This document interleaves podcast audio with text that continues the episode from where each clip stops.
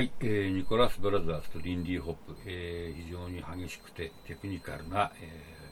ー、ダンスを見てもらいました。まあ、こういう激しいダンスと激しいビートの音楽っていうのは当然、えー、両方がこう引き立て合うというか、ダンスが激しくなるとそれに合わせて音楽も激しくなるみたいなね、ところがあったと思うんですけども、まあ、こういう、え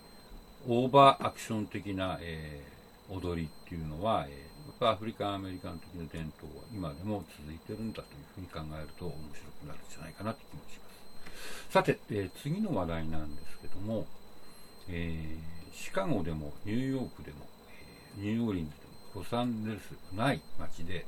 30年代にとってもジャズが流行っていたっていう話をしたいと思います。カンザスシティジャズっていう、え、ことなんですけどカンザスシティっていう街の地図をここに貼りました、え、こうやって見るとですねほとんどアメリカのど真ん中ですよね。まあ、なんというのかな、東部でもないし、南部でもないし、西部でもない。え、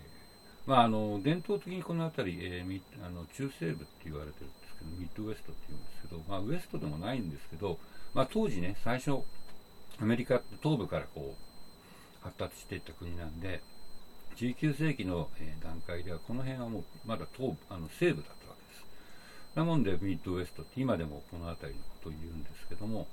まあ、本当に、えー、ど真ん中です。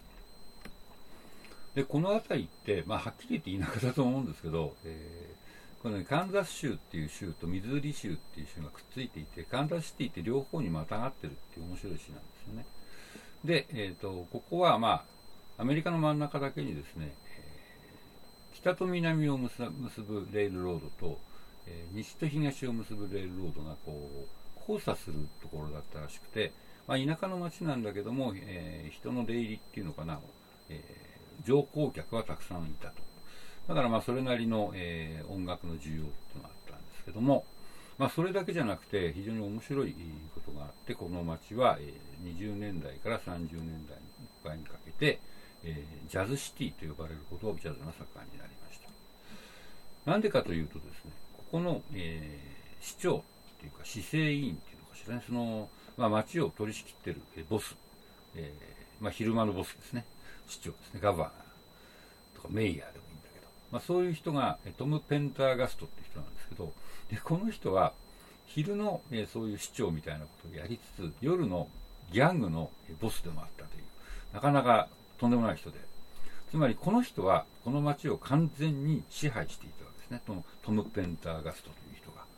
で、ですので、えー、例えばこの20年代って、えー、アメリカは禁酒法時代なんですけども、まあ、ギャングがいる街では大体、まあ、お酒をですね、えー、こっそり売ってたわけです。で、カンザスシティの場合、昼の市長が夜のボスなんだから、やりたい放題で、もう平気でお酒を売りまくってたと。で、そのお酒を飲ませるところにジャズミュージシャンがいて、みんなでおぼさんと。まあ、そういうような仕組みになっていて、だもんだから、えー、仕事があるというのでですね、全国各地からたくさんジャズミュージシャンがこのカンザスシティっていう、まあ、はっきり言って田舎の、えー、町にやってきたわけです。で、まあ、そこですごく才能のあるミュージシャンが、えー、集まってですね、えー、夜な夜な素晴らしいジャズを演奏していたと言われております。えー、というわけで、この地図の後にウィキペディアのカンザスシティジャズっていうところを、えー、まあ後で読んでもらえばいいと思いますがそこにもトム・ペンターガストの名前ががっちり書いてあってこの人の名前抜きでは語れないのがカンザスシティジャズっていうところ実におかしいと思います。えー、というわけで、えー、カンザスシティジャズ代表的なバンドはカウント・ベーシー・オーケストラなんですね。でカウント・ベーシーは、えー、ニュージャージーの人でニューヨークで、えー、ジャズを学んだ後に、まあ、仕事を求めてカンザスシティにやってきてであの最初ベニー・モーテンバンドっていうバンドにいたんですけどそのリーダーの人が、えー、手術が失敗してなんか若くして死んじゃってで、えー、みんなに人望があったカウント・ベーシーをリーダーにして、えー、再出発したのがカウント・ベーシーヒズ・オーケストラです。まあ、そこにはレスター・ヤングとかドラムのジョー・ジョーンズとか、えー、トランペットのバック・クレイトンとかはすごい大スターがたくさん、えー、いたわけですけども、えー、というわけで、えーまあ、そのカウントベーシーオーケストラの代表的な曲ですね、えー、ワンオクロックジャンプの映像を見てください。で、11曲目はですね、え、ボーカルです。え、カウントベーシー楽団の、え、最初のカンザシティ時代からニューヨークの初期にかけて、え、専属歌手だった、まあ、ジミー・ラッシングっていうね、え、アフリカンアメリカンのなんというかこうがっちりとした太ったおじさんですけど、えー、実に渋い、えブルースを歌う人なんですけど、まあ、その人が、えー、カウント・ベッシー・オーケストラと一緒にやっている「えー、Take Me Back Baby」っていう曲を聴いてください。じゃあこの2曲カンザシティジャズの、え、代表ということで聴きましょう。